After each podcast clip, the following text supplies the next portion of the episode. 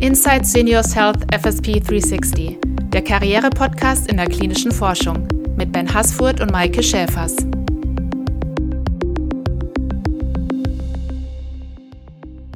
Hallo und herzlich willkommen zu unserem neuen Podcast Inside Seniors Health FSP 360.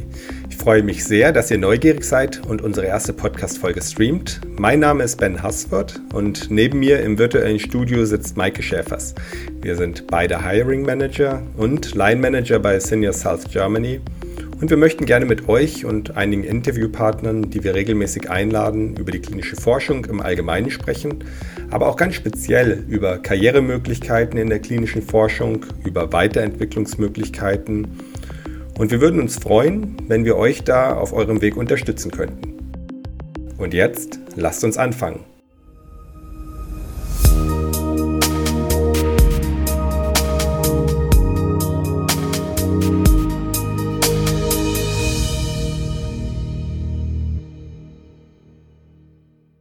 Hi Maike, nach langen Vorbereitungen starten wir nun endlich mit der ersten Folge unseres neuen Podcasts. Wie fühlst du dich denn gerade? Hallo Ben, ja, ich fühle mich super. Ich freue mich auch sehr auch auf unseren Interviewpartner heute. Ja, und dann können wir loslegen.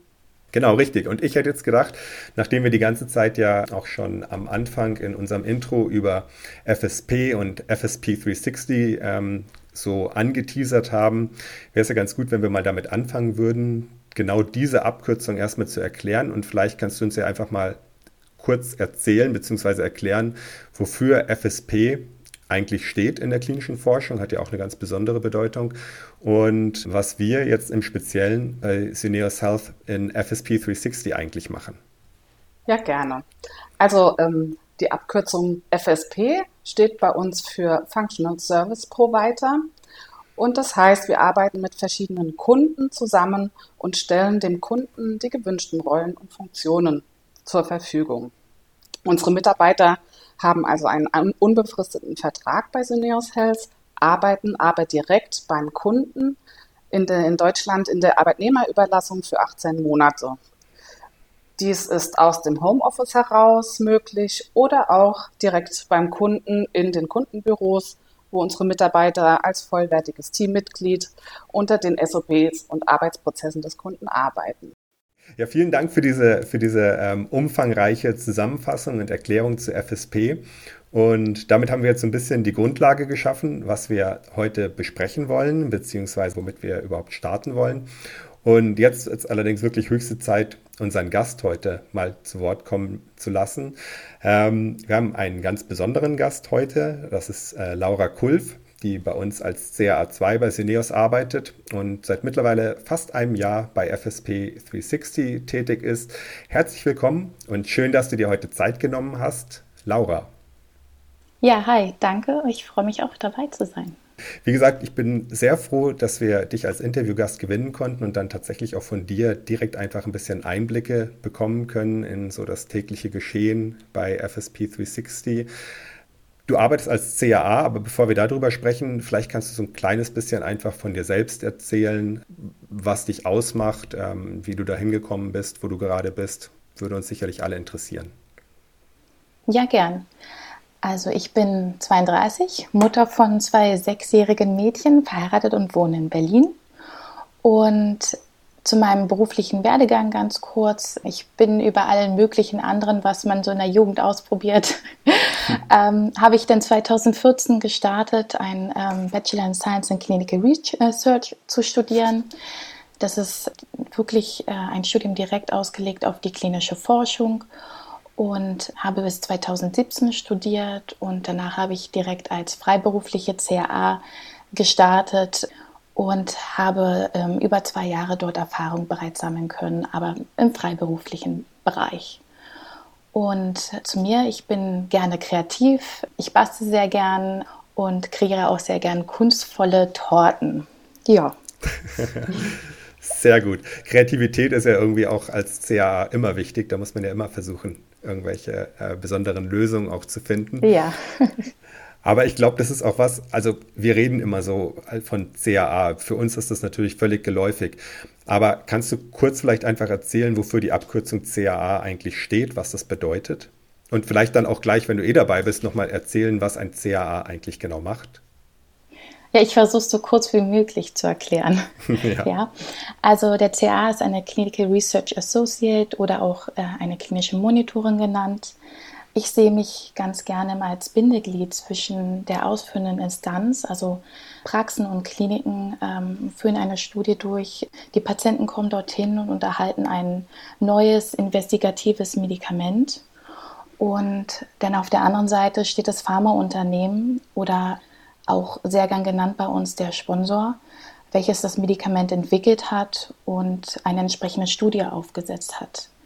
Ich bin dafür zuständig, dass ja, diese Studie an den Praxen ähm, und klinischen, Studien, äh, klinischen Zentren eingeführt wird, dass das Personal trainiert wird und zusammen mit dem Personal entwickle ich Prozesse, wie wir diese Studie unter Einhaltung von Gesetzen und Richtlinien durchführen können. Und wie auf der anderen Seite ähm, berichte ich an das Pharmaunternehmen. Ja. Sind ja eigentlich schon ziemlich komplexe Prozesse auch. Klingt ja wirklich recht kompliziert, was du da gerade beschrieben hast. Also so prinzipiell ist es wirklich so, du bist eine Art Kontrollinstanz zwischen Pharmaunternehmen und Kliniken zum Wohle der Patienten oder um das Wohl und die Sicherheit der Patienten zu gewährleisten, um es so ganz kurz runterzubrechen, oder? Ja, also nicht nur ähm, Kontrollinstanz, sondern ich sehe mich auch immer als Unterstützung auch für mhm. ähm, ja, die Ärzte und die Krankenschwestern, die teilnehmen an den Studien, weil die haben auch viele Fragen und äh, viele Anliegen oder Anmerkungen, die man wirklich im Laufe der Studie einfach merkt, in Fragen zur Umsetzung oder ja, Fragen zur Sicherheit des Patienten, wie du schon erwähnt hast. Ja, das bedeutet, es klingt schon so ein bisschen heraus, als wäre Kommunikation wirklich so eine Schlüsselqualifikation, die man dafür Definitiv. auch braucht. Mhm. Ja. Okay. Du, ähm, noch eine letzte Frage, weil ich das vorhin gehört habe, als du gesagt hast, du hast zum einen als Freelancerin gearbeitet und zum anderen hast du tatsächlich klinische Forschung studiert. Es gibt ja häufig typische Wege ähm, für Biologen, man studiert Biologie und findet dann über das Biologiestudium den Weg in die klinische Forschung, vielleicht auch Chemie. Aber der Weg über tatsächlich einen Studiengang klinische Forschung ist ja noch etwas Besonderes. Und dann auch als Freelancerin zu arbeiten, um dann später in ein, ein wirklich in ein Angestelltenverhältnis zu gehen, ist das sicherlich auch ein Wechsel gewesen, oder? Ja, es war ein Wechsel. Also erstmal, wie ich überhaupt zu diesem Studium gekommen bin. Ähm, ich muss sagen, da habe ich einen kleinen Vorteil ähm, durch ein Familienmitglied. Meine Mutter arbeitet seit Jahren in der klinischen Forschung. Wir haben immer viel miteinander auch geredet über das, was sie tut. Und mich hat halt besonders auch die neuen Entwicklungen, Medikamente und Entdeckungen immer sehr interessiert. Und da wollte ich ein Teil einfach von sein. Und ähm, als ich dann diesen besonderen und sehr spezifischen Studiengang gefunden habe, war es klar, das äh, ist mein Weg dorthin. Und ich habe als CA gestartet, äh, als freiberufliche CA, weil ich wirklich auch sehr gerne als äh, CA starten wollte. Der Weg dorthin ist ähm, nicht ganz so einfach und so war der Einstieg für mich machbar und letztendlich habe ich meinen Weg dann zu Saneos über ehemalige Kollegen, eine ehemalige Kollegin und äh, meine ehemalige Trainerin gefunden. Ja. Das ist ja interessant. Und dann warst du Freelancer CAA und bist dann zu uns zu Syneos gekommen, ins FSP 360-Modell. Was hat dich denn daran gereizt, zu wechseln?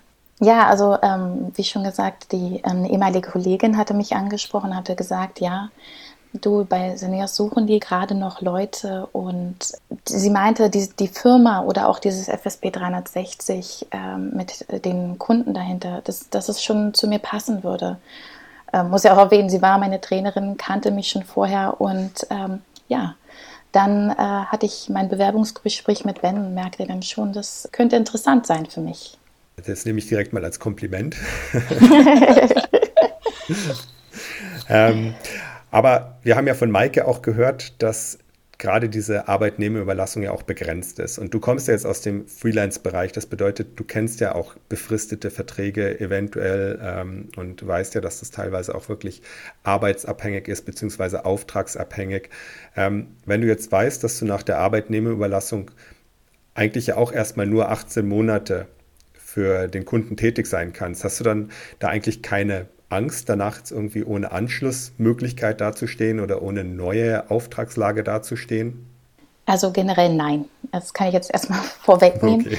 Ähm, Mike hat ja schon vorhin erwähnt, ähm, also ich habe auch einen unbefristeten Vertrag. Das ist der erste Punkt, der, glaube ich, auch äh, sehr wichtig ist für viele. Aber auch besonders wichtig für mich ist, dass ich, auch wenn ich erst so kurz bei Seneos bin, wurde ich von Anfang an in meiner Weiterentwicklung innerhalb der Firma gefördert. Also wir, mir wurden weitere Optionen innerhalb der Firma dargelegt, äh, die zu meinen Zukunftszielen passen. Und daher bin ich gespannt, wie es dann auch nach den 18 Monaten für mich weitergeht. Mit Karriereentwicklung hast du gerade einen ganz wichtigen Punkt angesprochen, der Maike und mir immer besonders am Herzen liegt. Sobald Mitarbeiter, neue Mitarbeiter bei FSP 360 bei uns anfangen, ähm, fangen wir wirklich als Line Manager an, intensiv Mitarbeitergespräche zu führen für die weitere Karriereplanung. Das ist uns wirklich eine Herzensangelegenheit und ich glaube, stellvertretend für alle FSP 360 Line Manager kann man immer sagen, dass ganz besonders die Karriereförderung bei Senior South wirklich unser größtes Ziel ist und das geht damit los, dass wir wirklich ähm, eine Kultur von Empowerment leben. Das ist wirklich ein ganz, ganz wichtiger Punkt, dass wir unsere Mitarbeiter bestärken in ihren Entscheidungen. Und diese Bestärkung, die erreichen wir tatsächlich durch Vertrauen. Ähm, man sagt ja gerne im Dinglish oder Neudeutschen jetzt mittlerweile Trust dazu. Ähm, aber das ist wirklich ein hohes Firmenziel, das wir haben und das können wir auch nur dadurch erreichen, dass wir ähm, wirklich wegkommen vom Micromanagement. Also bei uns gibt es kein Micromanagement. Das hemmt die Kreativität, das hemmt die Entwicklung, die Entfaltungsmöglichkeiten jedes Mitarbeiters. Und damit auch jeder wirklich die Möglichkeit hat, in seinen angestrebten Karrierewünschen zu bestehen, haben wir beispielsweise auch ein sehr, sehr großes Trainingsportal, und in diesen Trainingsportalen hat man wirklich die Möglichkeit, sich gezielt Kurse auszusuchen, face-to-face -face oder tatsächlich recorded Kurse, auch Quizzes und wie auch immer, um wirklich sein Karriereziel auch optimal zu verfolgen. Aber Trainingsportale sind ja auch nur eine Möglichkeit. Genau, Trainingsportale, dann gibt es Kooperationen mit anderen äh, Ländern ähm, innerhalb der Firma von Saneos, ähm, wo wir auch von Expertisen anderer profitieren dürfen, lernen dürfen. Und das ist schon eine tolle Idee und auch in der Weiterentwicklung, dass man so gefördert wird, das kenne ich natürlich nicht. Und das ja, gibt mir ein gewisses Wohlbefinden auch. Laura, welche Erfahrungen nimmst du aus deiner Zeit, die du bislang bei uns bei FSP 360 durchlebt hast, denn so mit? Ja, also meine Erfahrungen auf jeden Fall sind, dass wir bei FSP 360 ein tolles Team haben.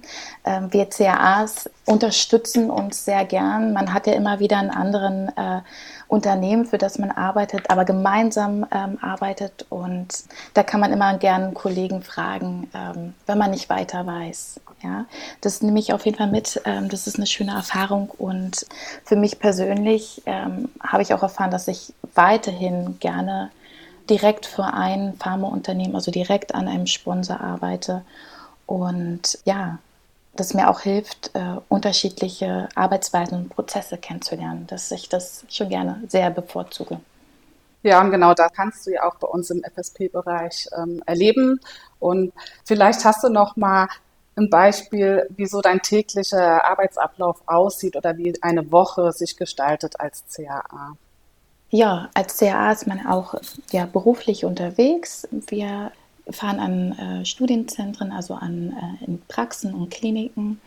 Und eine Arbeitswoche würde so aussehen, wenn wir zum Beispiel einen Besuch in der Woche machen, der jetzt für zwei Tage geplant ist. Äh, man, ja, Montag, man startet. Äh, man guckt natürlich äh, als erstes in seinen Laptop, beantwortet gerne äh, E-Mails an den Studienzentren, guckt, was für To-Dos diese Woche sind. Ich bin immer so, dass ich ähm, mir eine äh, wöchentliche To-Do-Liste mache, auf der ich mir notiere, was ähm, zu erledigen ist. Und ja, dann, wenn wir natürlich ans, ähm, in der Praxis oder in der Klinik fahren muss, bereite ich diesen Besuch vor. Ähm, es ist oft so, dass äh, bestimmte Sachen auch anstehen. Entweder ähm, ein Training ansteht, was ich dann vor Ort durchführen kann mit dem Studienpersonal oder andere Sachen, die vom letzten Mal, also vom letzten Besuch liegen geblieben sind. Man holt verschiedene Informationen aus den, ähm, ja, jetzt auch sehr tief gegriffen, also sehr weit in die Thematik gegriffen, aber äh, man holt verschiedene Informationen aus dem System raus, das man zu machen hat, bucht seine Reise. Ja, und dann fährt man im entsprechenden Tag los. Ja. Mhm. Ich mache es vorzugsweise immer so, dass ich meine Reisetage wirklich Dienstag bis Donnerstag buche, sodass ich immer noch ein bisschen am Montag noch ein bisschen vorbereiten kann, am Freitag die Woche so gesagt abschließen kann, je nachdem, wie das in den Kliniken passt. Und ja, und am Freitag oder am Donnerstag äh, ja, mache ich die Nachbereitung und ja, schreibe Berichte darüber, über meinen Besuch, äh, was man auch regelmäßig machen muss. Und beginne dann das Wochenende nach dem Freitag. Ja, sehr spannend. Gerade das Reisen ähm, als CAA macht bestimmt sehr viel Spaß. Hast du vielleicht noch eine Anekdote für uns alle?